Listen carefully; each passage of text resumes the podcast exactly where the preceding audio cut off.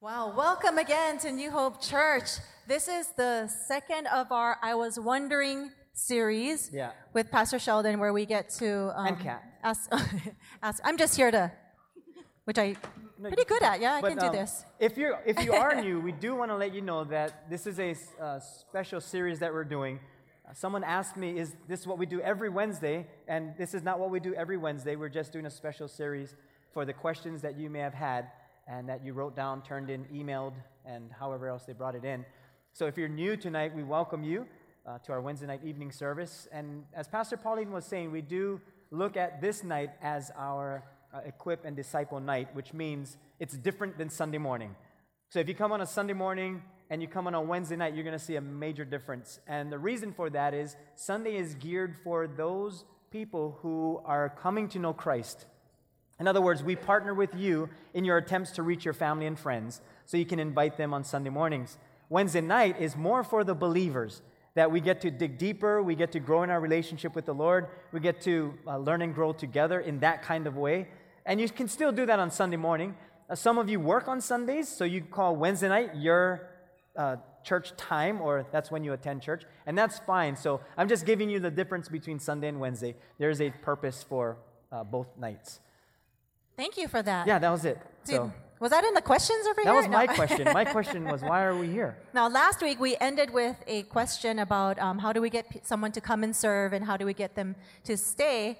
And that was a really good question to end with because we have our SALT conference that is happening this Friday. It's in two days. That's Yep. just two days away. yes. Oh my days. goodness. It's good though. I'm excited. I hope you are. I'm excited because we get to meet with our other fellow churches here on the Big Island. Yes. Our four square churches and glean off of each other and kind And of. one in Maui. And so one in Pastor Maui. Dwayne, he pastors a church in Maui, and New Hope in Maui. So he'll be here too. Uh, so the way it works is we have different churches around the state of Hawaii and around the world, but we're a part of, in our denomination, the Pacific Southwest District. And then we have different divisions. We are the Big Island and Maui division, so we are all coming together for Friday and Saturday. So all the different churches on the Big Island and Maui. And not all of the churches are able to take time off or go and fly to other conferences. And so, Right. your home church, this church right here, um, decided to be the host for this and kind of be the hub and Yeah. have, gather everybody together, and then we all serve and learn together. Isn't that amazing? That is, I love that. So all the pastors will be here. Uh, Pastor Scott, Pastor Charlie, Pastor Steve, Pastor McConna on Kona side. I, I don't want to name them all because I might forget one and then I'm going to get an email. Yeah, so I'm just gonna, true. And the rest of them, all that. the other pastors. and they're all here. fabulous. They're all Yeah, yeah, fabulous. Okay. yeah. And so, and it's you still have time to sign up. You know, don't feel like, oh, I missed it. It's already in two days. You still have time to sign up if you want to come. And our worship night is that Friday night, and that is open even if you don't come to the conference. It's at 6:30, and you can come to that one. That's open to everyone. Yes. Okay. All right. Yeah. Shall we get started Yes. on our questions? We gotta, cause we uh, we have a lot of questions. You And guys yes. asked a lot of And these questions. are good questions. Yes. So I, what, what we might need to do also is because I've been finding that when I when there's an answer to a question, there's another question for the answer that can be asked. So we're going to try to stick to the essentials, and you you will probably have a question after that. The, the best thing I can do is if you find yourself asking another question in your head, write it down and then do your devotions. Get into the Word of God because He will answer it for you. He will definitely answer it for you. Find it in the Word of God. That's the best place to find it. And if you find areas in the Bible that says, wait a minute, it says this, but that doesn't make sense to uh, this, what happened in this chapter, keep reading the Bible because you're going to find that everything lines up together. That's why we do our devotions and we go through a yearly tab so that we can go through the entire Bible in one year. And sometimes you'll miss some things, you won't understand some things. That's okay. Keep reading it year after year. Heidi and I was just talking about this that sometimes you, you catch something five years later, then it starts to make sense. For some of us, 15 years later. Some never gonna make sense. But when you come to see God face to face one day in heaven, everything will make sense. So, as yeah, it's me like, aha! one day we will get it all together, but for now, maybe we might just get bite sized um, chunks. Okay. Okay, let's go. Our question What Yes. does the Bible say about how the devil became the devil? Let's, let's see what the Bible says. So, in the book of Ezekiel, chapter 28, verses 11 through 19, and Isaiah 14, verses 12 through 15, are the two major passages when it refers to Satan himself. So in Ezekiel 28, verse 11, it says that the word of the Lord came to me, who is Ezekiel the prophet Son of man, take up a lament concerning the king of Tyre, uh, Tyre uh, the king of Tyre, and say to him, This is what the sovereign Lord says You were the seal of perfection, full of wisdom, and perfect in beauty. You were in Eden, the garden of God. So some people refer to this and say, But isn't, isn't Ezekiel talking about the king of Tyre, the king of that land? Well, no, because that king was not in Eden, the garden of God. When God first created the, the earth, uh, he had the Garden of Eden. That's where he had Adam and Eve there. So every precious stone, you, uh, every precious stone adorned you carnelian, chrysolite, and emerald, topaz, onyx, and jasper, lapis lazuli, turquoise, and beryl. Your settings and mountings were made of gold. On the day you were created, they were prepared. You were anointed as a guardian cherub, for so I ordained you. You were on the holy mountain of God. You walked among fiery stones. You were blameless in your ways. So he's not talking about a man, he's talking about something greater than a man. Until wickedness was found in you. Through your widespread trade, you were filled with violence and you sinned. So I drove you in disgrace from the mount of God, and I expelled you, guardian cherub, from among the fiery stones. Your heart became proud on account of your beauty, and you corrupted your wisdom because of your splendor. So I threw you to the earth. So he wasn't on earth, the devil, Satan, wasn't on earth. So he was thrown to the earth. I made a spectacle of you before kings by your many sins and dishonest trade. You have des- desecrated your sanctuaries. So I made a fire come out from you, and it consumed you. And I reduced you to ashes on the ground. In the sight of all who are watching, all the nations who knew you are appalled at you. You have come to a horrible end and will be no more. So the devil was once part of the kingdom of God, but because sin was found in his heart, in other words, he chose to rebel against God, he was now separated from God, and God threw him to the earth. Yet he still could go before God, as you read in the book of Job, that Satan went before God and started talking about his servant Job and you know, you can read the book of Job, lest I go astray and talk about other things. Okay, Isaiah chapter 14 uh, refers to the devil also, or Satan. And it reads this in verse 12 How you have fallen from heaven, morning star, son of the dawn.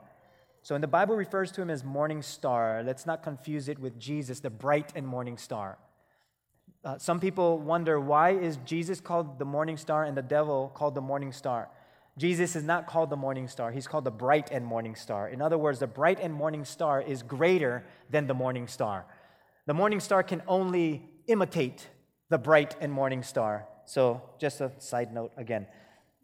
So, you said in your heart, Oh, you have been cast down to the earth, you who once laid low the nations. You said in your heart, I will ascend to the heavens, I will raise my throne above the stars of God. In other words, Satan had pride and he wanted to be above God.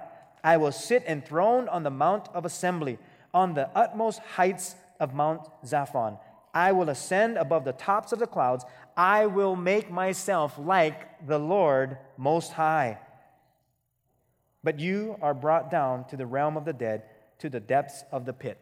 So, when Satan rebelled against God, God threw him to the earth and one third of the angels went with him. They chose to rebel against God. So, yes, there are demons. Yes, there is Satan. Yes, they are real. They don't show up like how we normally think, like in spooky movies. We watch movies and we get scared. It's like, oh, demons. It, it's every, everywhere the devil shows up differently because he's crafty. He knows how we are as human beings.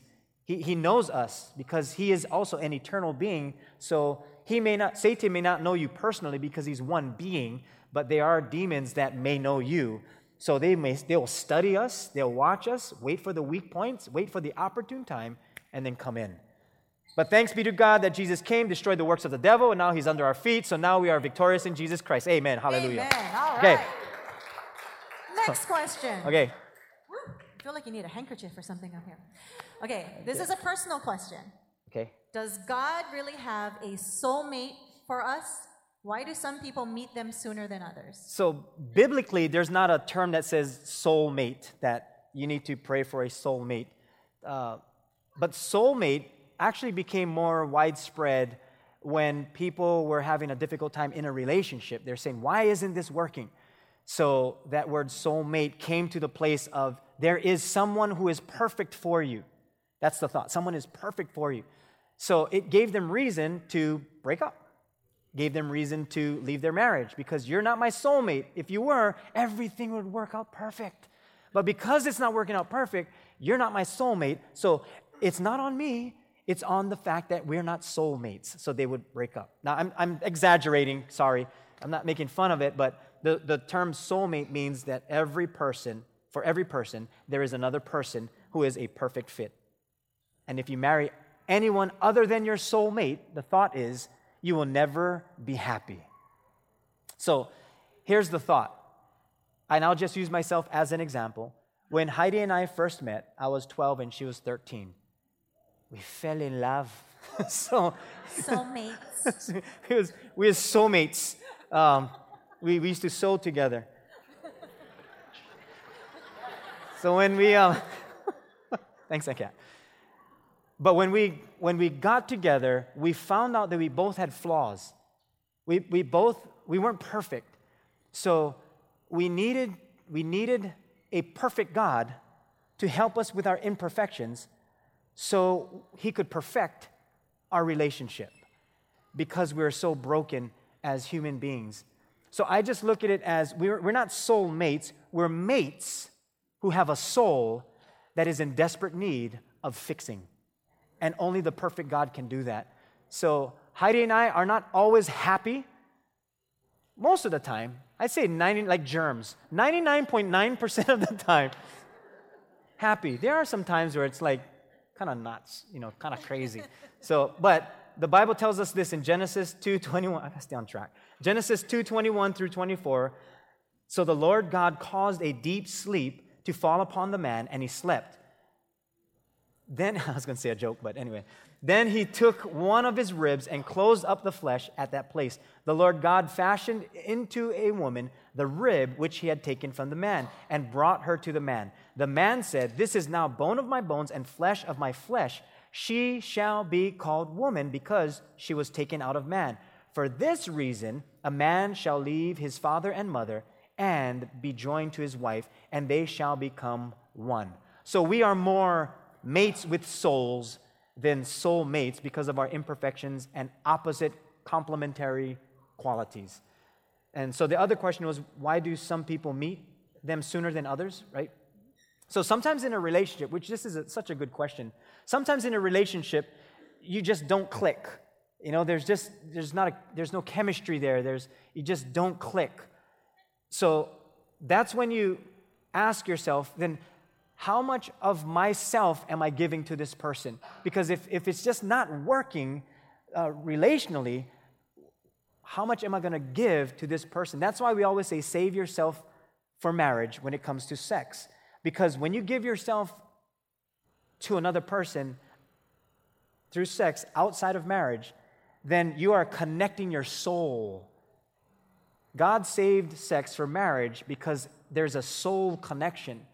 So if it's outside of marriage and you've given yourself over, there's, there, there comes with it a lot of complexities or complications because here's this person with this soul and you with this soul, and who knows who they've been with or you've been with, and you bring all of those souls together and all those problems together, then you're going to understand boy, yeah, we're not soulmates because we're doing it backwards. We need to, we need to listen to what God is saying and function and live our life in the way He asked us to, because the way He calls us to live is the best way. His way is always the best way. So sometimes we're trying to find the right person instead of becoming one. Ouch. Yeah, I know. I'm sorry. Ouch. That's just. Who asked that question? I don't know. Ow. Let's just need some band aids tonight. Uh, we do. Thanks for ripping off the band aid. no, aid. but that that's true. Right. So if, when you become the right person and when Jesus is your security, you never find it in somebody else. And that's true. And You won't need to. my husband and I, we always talk about it. You know, without God in our marriage, we don't know how Right. long we'd be doing. You Oh, know, no, no, I- we're absolutely. both each our own person. Yeah. And so stop it. And Yeah, so no, I'm- I'm we, saying it's true. We know that, oh man, if not, a lot of times I'm like, you're lucky I know Jesus. You're lucky I know Jesus. Yeah. You know, but anyway. Right. So thank you, God. I think he's saying that to us. You are blessed that you know me. We are. Yeah, yeah, that's what he's saying. Okay, our next question Yes. about praise and worship. Okay. Why do we praise, sing, and worship Jesus whenever we sing thank you, Jesus, Okay. praise Jesus, Right. and not his Father God? Is it true that Jesus is Father, our King and God? Is Jesus not the Son of God? Right. Is it true that Jesus is Father, is our King and God? Yes. So is Jesus not the Son of God? Yeah, so God is the Father, and then there's Jesus the Son, and then there's the Holy Spirit, who we call the Comforter, or the, the, the one that um, helps us. He's the helper. So they are three in one. So we sing, God, you are greater, God, you are stronger, God, you are higher than any other. That's that, that worship song. Or what we sang tonight, what a wonderful name it is, the name above, uh, the name of Jesus Christ, my King. So when we say Jesus Christ, my King, the reason why we call him our King is because he's the King of the kingdom of God. The only way you're a king is when you have a kingdom. So Jesus is the King of the kingdom of God, or the kingdom of heaven. And Holy Spirit, or we'll sing a song, Holy Spirit, you are welcomed here. Come flood this place and fill the atmosphere. It's like, Holy Spirit, we need you. In fact, Jesus said, Unless I leave, the helper will not come. Jesus was singular here on this earth when he was walking as a man. So, in order for us as believers to receive his spirit, he needed to leave so the Holy Spirit could come, which the Holy Spirit can be everywhere at once. So now the Holy Spirit can dwell in us. And so now we're empowered by the Holy Spirit. So God the Father, God the, Son, God the Son, God the Holy Spirit. So, yes, when we worship, we'll worship the different attributes of God, but still the same person. So I, we try to break it up to understand it this way that God is the intellect part of the Godhead, of God the Father, God the Son, God the Holy Spirit. He's the intellectual part, He's the one that does the thinking part. And then Jesus is the one that carries out the will of God. So Jesus is more the, the emotions of God. When Jesus came to this earth, he was filled with the love of God, the compassion of God, or the, the, the, the forgiveness of God, the grace of God. We could see God's love in action from a, from a human standpoint. We could physically see Jesus, all God, yet all man, so that we could understand who God is in emotional form. That's why when uh, Jesus went to the tomb of Lazarus, the Bible says, which is the shortest scripture in the Bible, John 13 35, Jesus wept. Why? Because that's the emotional side of God. So we could see that God could love, but Jesus also got angry.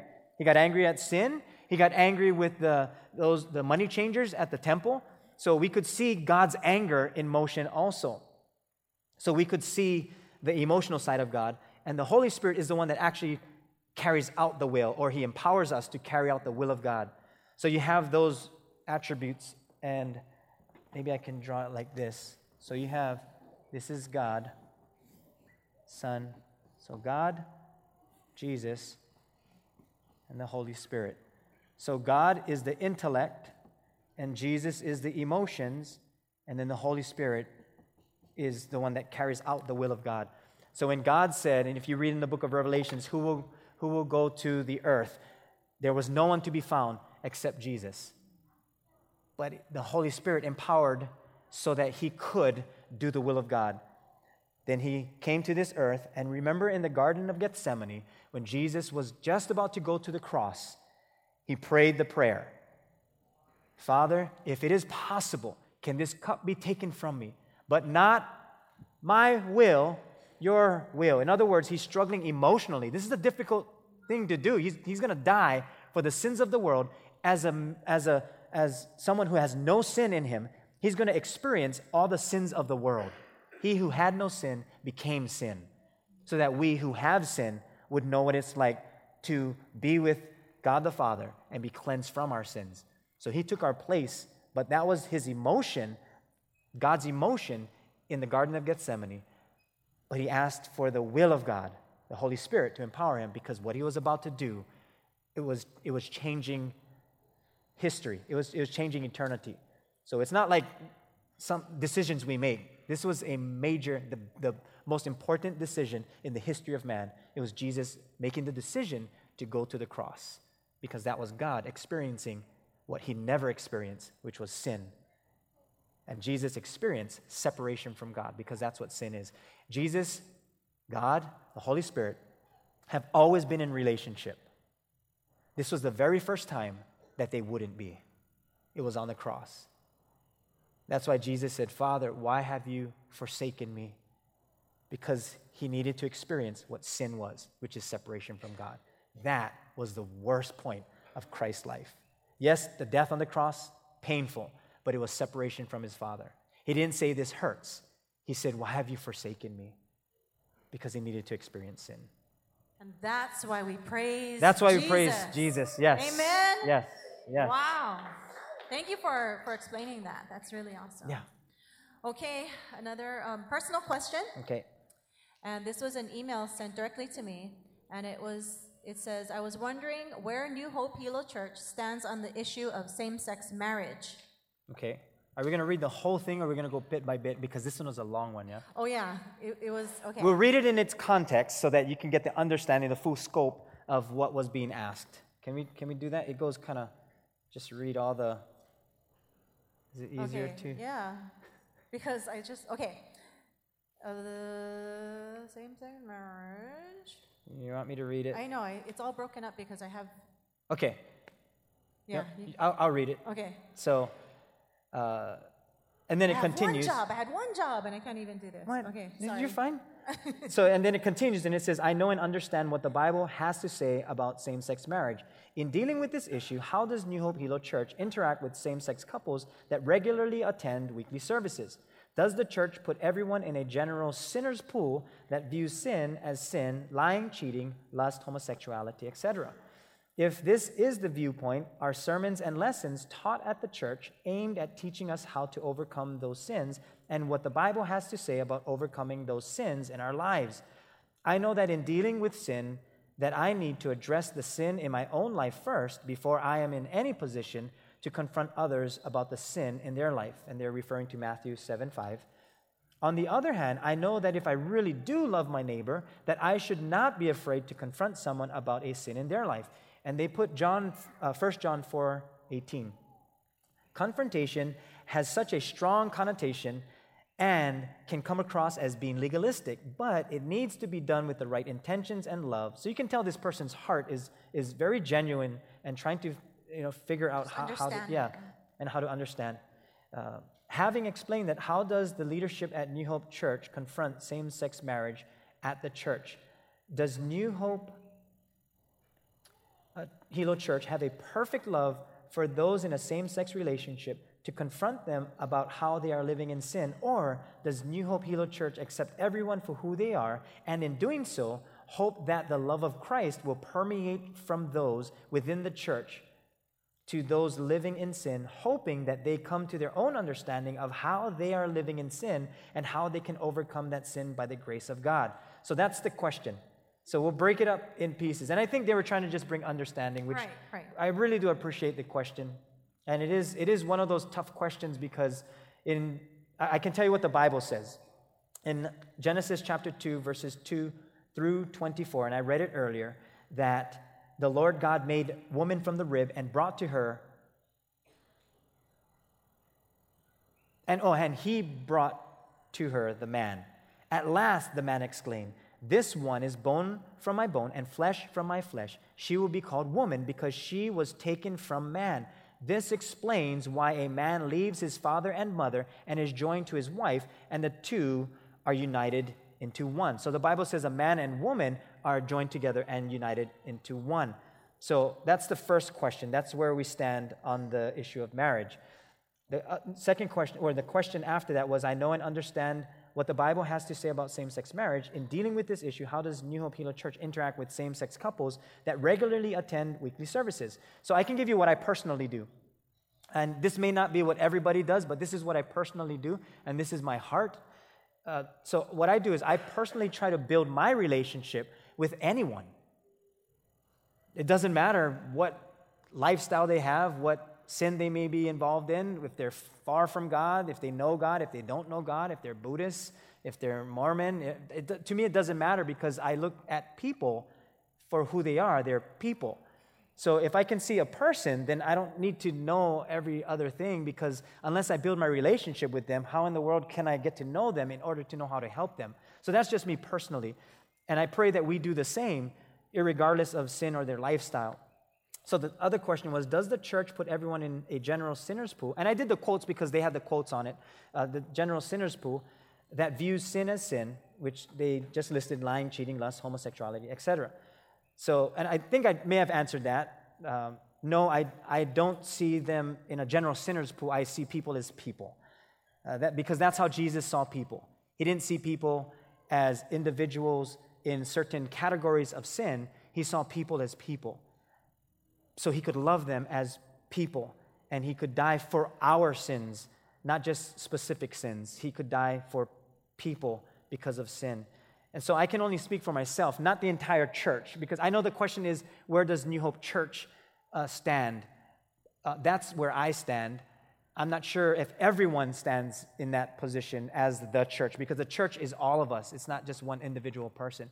And we have different opinions in the church. However, if we want to be accurate, then we have to go back to the Bible and how Jesus did it. Um, I looked at it this way I try to study the life of Christ to see how I can love people, how Jesus did. So this came to my mind these three people, and you might know them Judas Iscariot, uh, Peter, which was one of Christ's disciples, and Matthew, who was a tax collector. So watch what Jesus does. Judas Iscariot was a thief. Jesus calls him to be one of his disciples. Guess what Jesus asks Judas to be responsible for? The money. Jesus asks a thief to be in charge of the money. Why would Jesus tell a thief to be in charge of the money? None of us would do that. In fact, when there's a thief, we stay far from them. We hide everything. If someone is stealing something from us in the home, we don't say, Can you guard my home, please? No. But Jesus did that. Why? Because in, in that situation, and in only that situation, would Judas be able to find revelation from Christ that he is a thief. In other words, Jesus gives us opportunities to have revelation from him, not necessarily someone to tell us what we're doing that is wrong lest we live based on performance. Now, it's okay in a relationship as a loved one to say, hey, son, daughter, you know, husband, wife, uh, friend, that you can bring them on the side and say, bro, come on, man. I know you got potential. You're better than that. I know you're trying to, you know, do better. Talk to me. What's going on? That's in relationship. But if we don't know a person, then it doesn't matter what you say, even though you're right. They're not going to receive it unless Jesus gives them that revelation. And there, there can be more, uh, you know, attached to that, but sometimes we will never see the potential in a person if we only see the problem in a person. We got to be able to see the potential. That's what Jesus did. When he called Peter to follow him, he asked Peter, "Can you can you follow me?" That's all he said. Follow me. Peter followed him. Now, what did Peter do in the life of Jesus?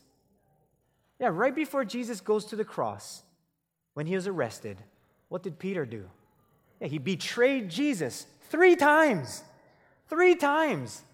Imagine if your friend, one of your inner circle friends, betrayed you three times.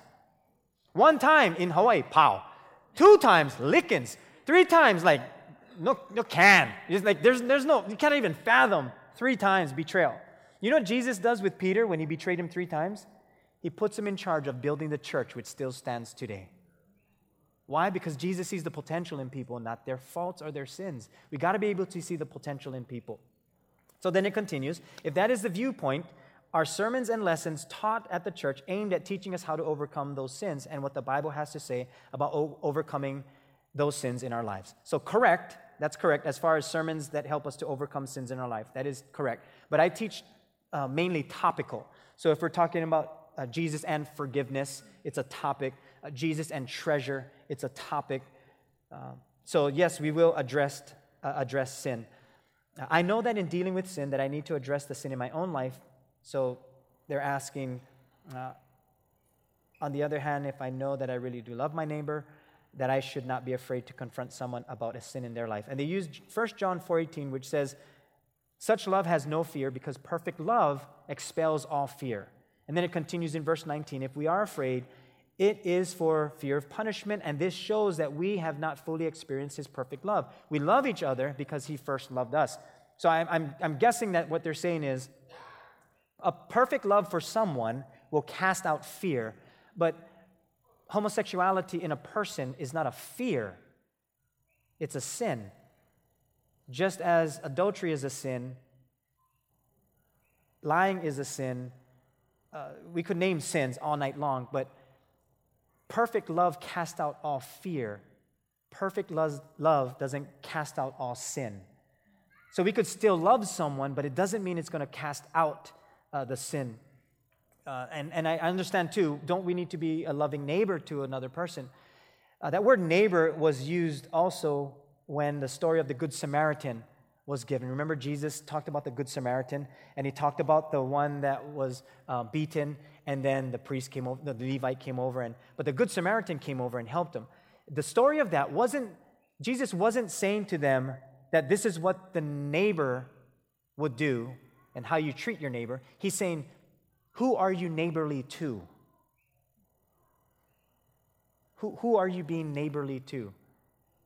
In other words, if I am so concerned about a person, my question that I ask myself, I'm not trying to sound, you know, um, uh, harsh on this, but I am harsh on myself when it comes to anytime I have these thoughts, I ask myself, do I love that person enough to build a relationship with them first?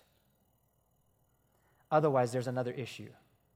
It's not me loving them, it's something else.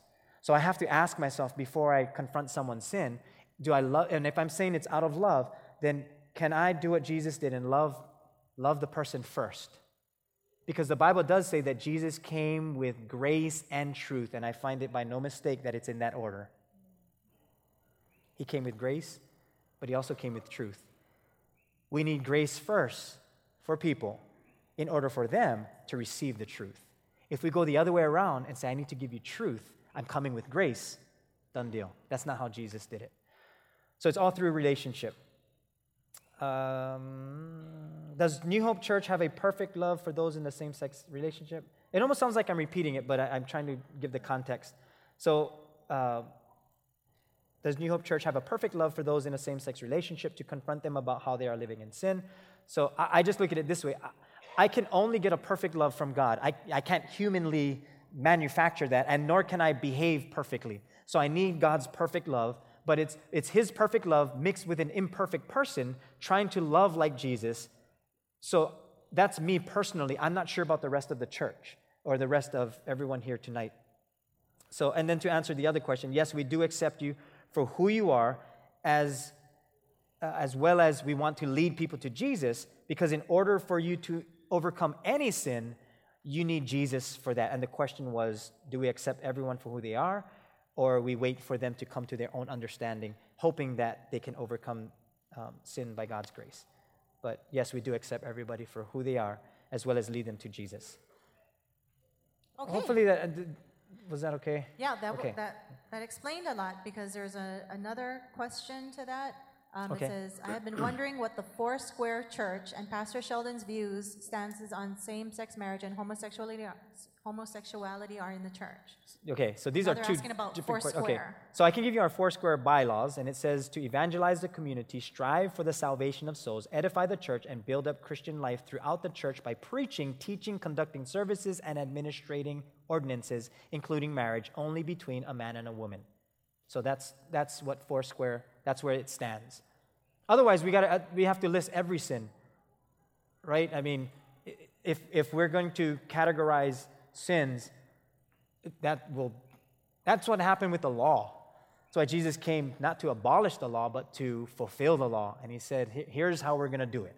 We're going to do this with love, because love never fails. And which First Corinthians chapter 13, verses 4 through 8 uh, gives us the clear definition of what love is, if you wanted to write that down. And okay. then it goes on to say, how do you address this situation in the church and to the members or churchgoers, or do you not address it and just love them to Christ? So I'll weave in sins, if we're talking about sin, I'll weave in sin in messages. So we don't give a specific topic like today we're going to talk about adultery because we're a church that is reaching out to people who are far from God. So we cannot expect an unbeliever to behave like a believer. So that's why we have Sunday mornings the way it is. That's our mission. Our mission is to reach people far from God, one relationship at a time. So what we do is we give a, a message or a sermon or something. Of course, it's biblical. And then what we do is we'll weave in certain sins. So I'll say something uh, like we as humans fall prey to adultery, fornication, lying, pornography. And then I'll say something like, What area of sin are you dealing with that you need to bring to God? And that you need to run to God to overcome this area of your life with Him. So we'll say something like that, and then we'll give steps, practical steps.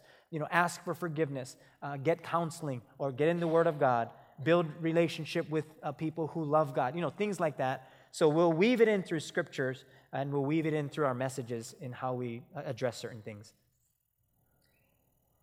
Do we continue on this, or because we have like Yeah, I, I think I think we addressed it Okay. because there I, I can see why there, there are other questions that go into it, um, but I, I can summarize the question because that is a long question, and they were asking again about certain sins. Uh, specifically, I also know there are gay Christians that understand that it's wrong to choose uh, not to pursue that lifestyle. But ultimately, I would like to know where New Hope stands on this issue. Does the church believe in confronting the issue in its church family, be it in a service or personally? No, because we would have a hard time addressing every single person's sin. That would be the, the hardest thing to do. It's addressing everybody's sin in service, uh, even on a personal level. That's why it has to be relationship. So it's not the pastor who's responsible to build relationship with everyone. It's the church responsibility to build relationship with Jesus so that we can go into the world and love people to Jesus, lest they see us hypocritical, judging one another, lest they don't even want to be around Christ or Christians because why would they want to? They're getting that in the world. We have the only thing that will work in this world when it comes to relationship, and it's the love of God. No one else has that. No one else. People don't turn to the church, turn to the church unless they see the love of God. But they will turn away from it when they don't. It's right. just that simple. all right? Move on to the next question. Sure. Okay. Winding it down. How can I, this is about forgiveness, how can I forgive friends that keep hurting me? Okay, so, oh, how do I, okay, how can I forgive friends that keep hurting me? So, only through remembering how much Jesus forgave you, because you cannot forgive unless you first understand how much you've been forgiven. Like in Luke chapter 7, verse 47, Jesus addressed the sinful woman, and he says, I tell you, her sins, and they are many, have been forgiven. And how, does, how do we know? She has shown me much love. But a person who is forgiven little shows only little love. So, the question, how can I forgive friends that keep hurting me? Uh, well, I addressed that part, the forgiveness part. But you might need to change your friends. I mean, I, I'm not trying to be mean or say leave them now, but I mean, if, if they continuously hurt me, then they may not be my friends. You're my friend. You don't hurt me. Well, the time you went Hey. get ice cream, that was kind of hurtful, but I other know, than but that, You wasn't there. I, You I know, wasn't but here. I'm, you're forgiven. Okay, but if you, you. keep doing You that forgave me. See how it spitefully, yeah, that was just an example. But if, if someone keeps hurting you over and over, then you, you might need to find new friends because there are going to be friends who love you, not hurt you. Okay, that's good. On the other hand, you may need to change too. Hurry up, continue. Here- Yeah, Okay. go ahead. This is about fellowship. Because we you hear that we always talk about fellowship hall. Let's fellowship together. So the question is, what does fellowship really mean? Is it just getting together slash meeting together, Okay. as in Hebrews ten twenty five? Okay, so there are some scripture that came with it, how Jesus prayed that we would all become one. Uh, so there are scripture that comes with it, and then maybe about seven other scriptures that I can give to you if you wanted to write them down. It's John 17, 20 through 26, Hebrews 10, 25, I'm going to go kind of fast. I'm sorry. 1 Corinthians, and you can watch the video later. 1 Corinthians 1, verse 9, 1 Corinthians 5, verse 2, 2 Corinthians 6, 14, 2 Corinthians 13, 14. You know, I'll read it and then we can get to the scripture. So, the what was the question? Fellowship. Fellowship. Fellowship. So, what does it really mean? so Paul actually call, Paul the apostle actually calls us to be like-minded. So the question is, what are the parameters and process about fellowship? Because some verses use the word koinonia, which means fellowship. So most of the scriptures in the New Testament uses the word koinonia when it comes to fellowship, which the root word is fellowship or association or community or communion, joint participation. It even means intercourse. So when it comes to sex, they use that word koinonia too. so it doesn't mean, well, anyway. Um, so it's derived from the word, it actually means with. That's what koinonia comes from. It means with. So the scriptures that I gave to you, it means when it says God is faithful who has called you into fellowship with his son, Jesus Christ, that means you're with Jesus Christ. In 1 Corinthians 5 2, it's not the word koinonia when the word fellowship is used. That word fellowship is used to mean in the midst, or that you're among other people, that you're in fellowship. But in 2 Corinthians 6:14, it talks about believers and unbelievers, righteous and unrighteous, darkness and light. So the word koinonia is that is in there that you should have no fellowship with unbelievers or darkness or unrighteousness because it's saying there is no connection relationally between the two. You, you can't be with. Darkness cannot be with light, it cannot coexist together. So those scriptures give uh, koinonia, the fellowship. In Galatians 2 9, they use the word fellowship, but it means the right hand as a sign and pledge of fellowship in fulfilling the uh, apostolic office. And that's what happened with Paul and Barnabas. They were, they were given that office of fellowship. In other words, almost like on Scout's honor kind of thing, that you now have the ministry to do fellowship, to, to go out. It's like when we uh, stretch a hand forward when we prayed over Pastor Tom on Sunday. We're commissioning him saying, We, we agree, and so now you're, this is the pledge of fellowship, uh, knowing that you're going to do something uh, for God that's going to have people come to know God. That's the apostolic office. It's helping people find Christ. Uh, so that word fellowship is very unique because you can be at home with your family, but you're not with your family. You're in fellowship with your family, but you're not with your family. So you're, you're not directly in relationship connection with them. So you or you may be shopping at the mall, you're with a lot of people, but it doesn't mean you're in fellowship. So I just summed it up that fellowship is not closeness of proximity, it is connecting relationally. There's a specific reason for fellowship. That's why we call it the fellowship hall, so that we can connect with people relationally, sit on a table. By the way, the tables that we've been making, uh, we're redoing our tables because we want to bring people closer.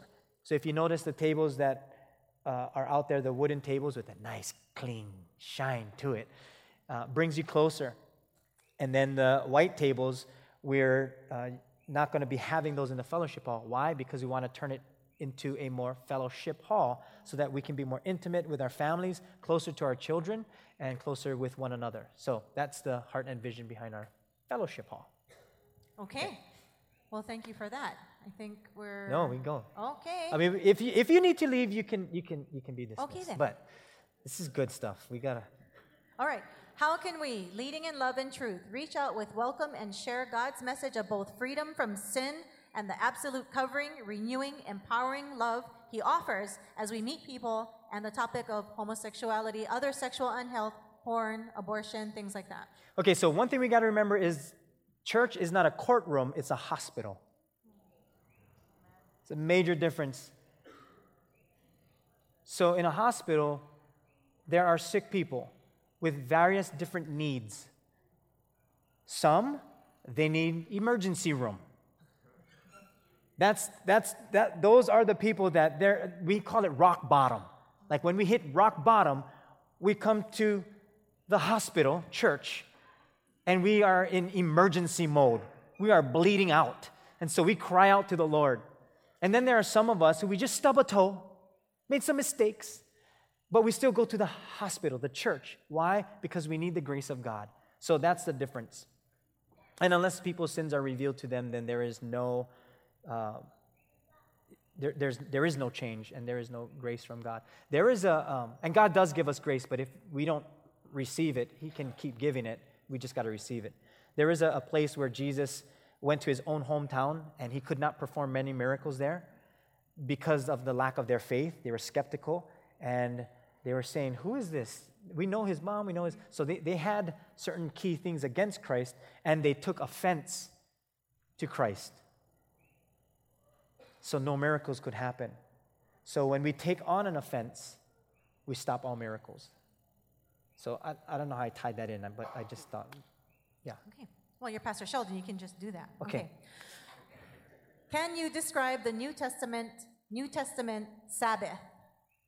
Okay, so in the book of Mark, chapter 2, verse 27, Jesus said, The Sabbath was made for man and not man for the Sabbath. Therefore, the Son of Man is also Lord of the Sabbath.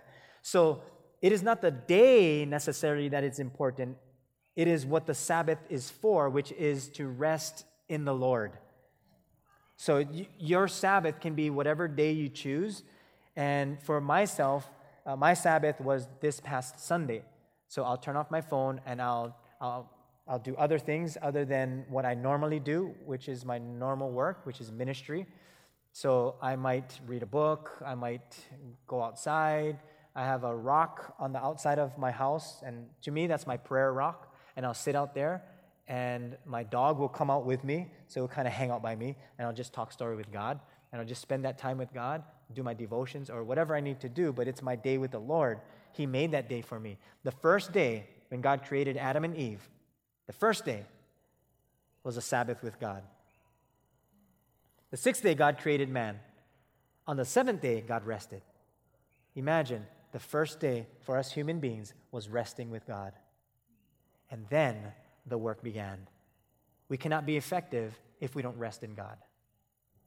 Amen. Amen. I like that. Okay. I understand that divorce is not an option, but what if you went to counseling to save your marriage and later on you notice yourself going down the same cycle?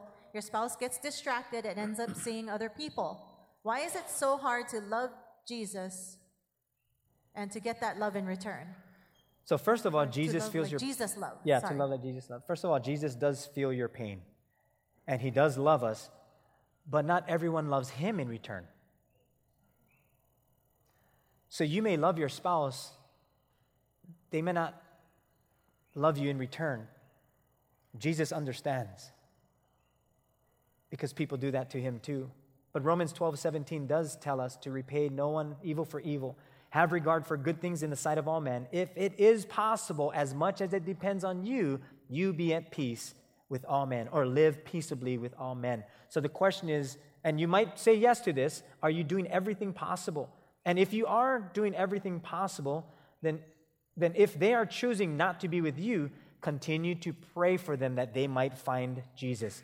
And then you live pe- peaceably with everyone. In other words, don't let their shortcomings and their failures ruin your long term spiritual walk with Christ. Don't let their short term or their shortcomings ruin your long term potential. I don't know if that answered. The, I was trying to be short. No, okay. Okay. I understand. Do you think the rapture will be in 2017? Nope. Well, I'm actually I'm not sure because I never focus on the rapture. I focus on Jesus. Okay. Because he already said no one knows the day or the hour. So I don't even bother with that. Waste time, waste energy. When he comes back, praise the Lord. So I, I, I don't want to waste time trying to guess. Okay. Every time I think I'm taking a step forward, I get kicked back two steps. Then I ask why. I, w- I would ask the question um, are, you, are you taking a step in, the, in God's direction? Because if, if I'm taking a step in any direction other than God, God might be kicking me back two steps. So God loves us that much. So the question is am I, am I taking steps forward towards God or is it myself? If you are taking steps forward towards God, we got to remember there is an adversary, there is an enemy. So get before the Lord, pray to Him, get on your knees, and plead with God that He would be your strength. Every morning, I pray the prayer of Ephesians, the armor of God, and I put on the whole armor of God. Why? So that I can withstand the enemy. But He also gave me the sword of the Spirit, which is the Word of God. So I must be in the Word of God.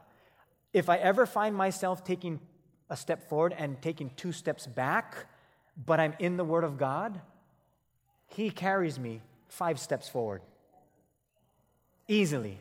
He's just that good. Amen. Amen. How often should I fast? Is there a step that I should follow? So, when it comes to fasting and prayer, as often as the Lord tells you within the context of your spiritual and, and physical health. So, whenever you do a fasting, make sure physically you're okay to do that. Check with your doctors because you want to make sure that your, your uh, levels are correct, everything is good. Uh, there is a book from Elmer Towns called Fasting for Spiritual Breakthrough A Guide to Nine Biblical Fasts, which was probably one of the best books that I've read about fasting. Uh, but some practical steps that you can do one, be in the Word, doing devotions, journaling, getting into the Word of God, pray, and then obey the Lord. Th- those are just practical things. It's not complicated, it's very simple, and this is what God called us, who called, God called us to be. This is who we are. We're people who are in the Word, people who pray with Him, and people who obey Him. Okay.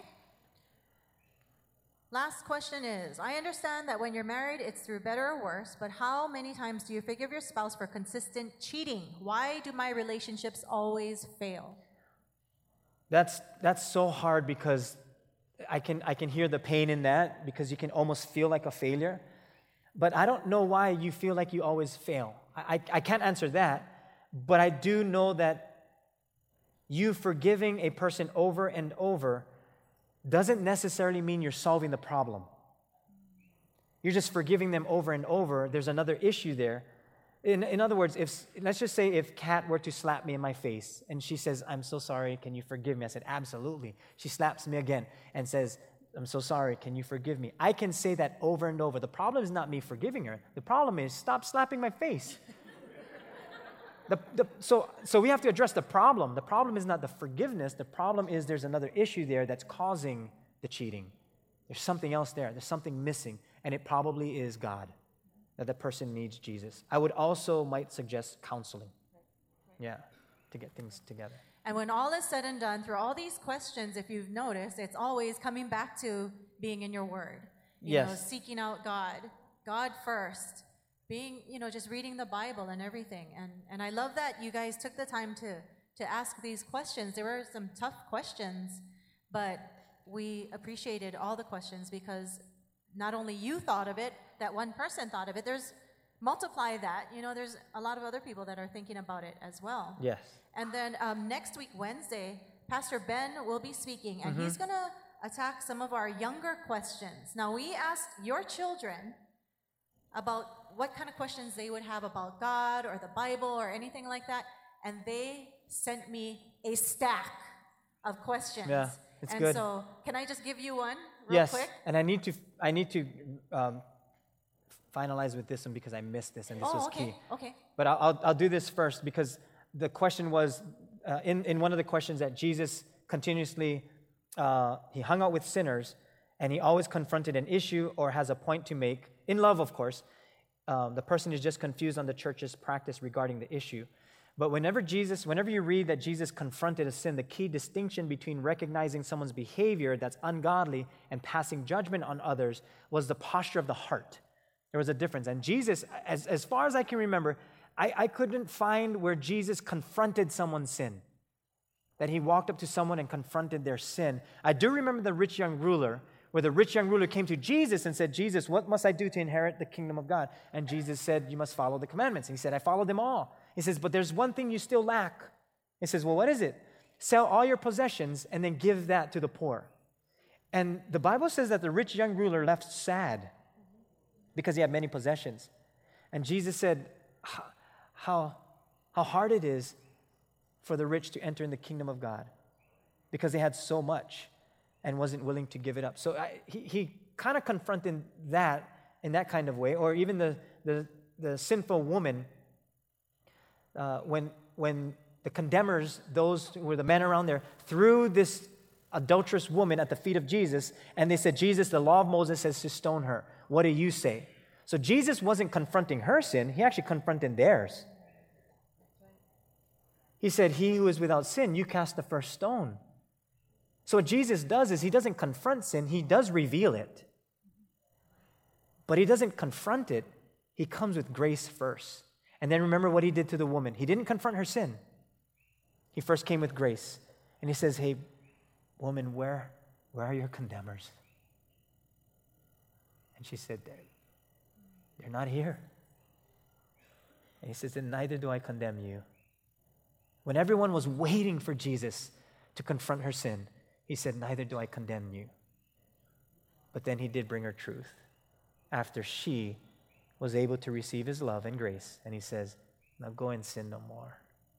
He does it with grace. He doesn't confront sin, he actually demolishes sin and loves us with grace and truth.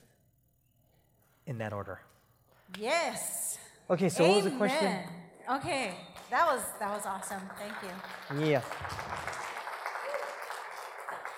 So our kids asked some question, and our relentless teenagers are also going to be asking some questions of Pastor Okay. Ben, and he's going to confront a lot It's of. like 80 questions. yeah. I know I have a stack, and But there are a lot of yes and no But there's there. some really cute questions, and they, Yeah. you would not believe your children want to know facts. Like they want to know facts. Like okay, how many chapters are in the Bible, Pastor Sheldon? Chapters or books? They said chapters. Well, they asked for chapters, books, pages, people. Pages. I mean, they Pages asked, how many different. people are in the Bible? how many? Chalk people. Yeah, that's my answer. Your Chalk. kids. Your chalk people. That's my answer. Um, chap, uh, books, 66 books. Okay. 39 Old Testament, 27 New Testament. Wow. Written over a time period of 1400 years by 40 different authors. But there are 1,189 chapters. I, look, I had to look it up. There's a lot. So that's why I got to read Okay. every day. takes me a year. So make sure that your children ask them. Did you ask, you know, a question about God? Make sure they watch the ending of that so that they kept they captured all that information right there. Yes. But your kids, they're so adorable and they want to know stuff. So take the time to to ask your kids, do you have questions? You know, and, and they are very inquisitive. Yes. They are.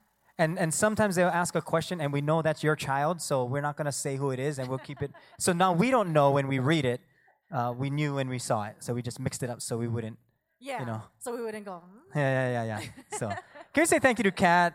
Thank you so much for tonight. I'm going to ask you to stand. We're going to call out the worship team and we're going to close in prayer and I'm going to dismiss you just due to our time.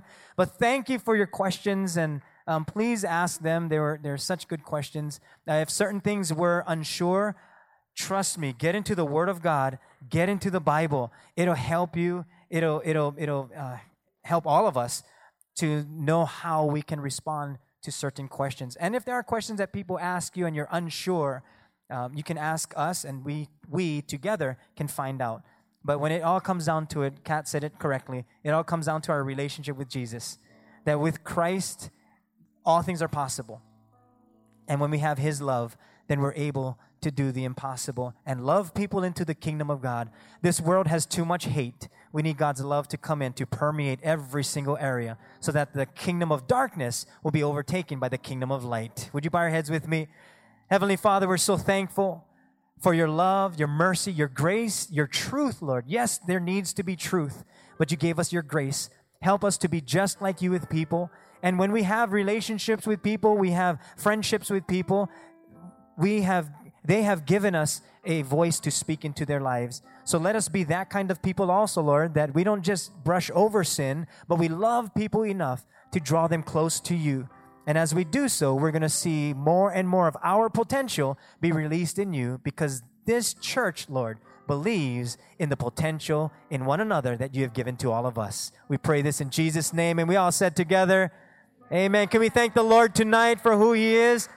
He's so good.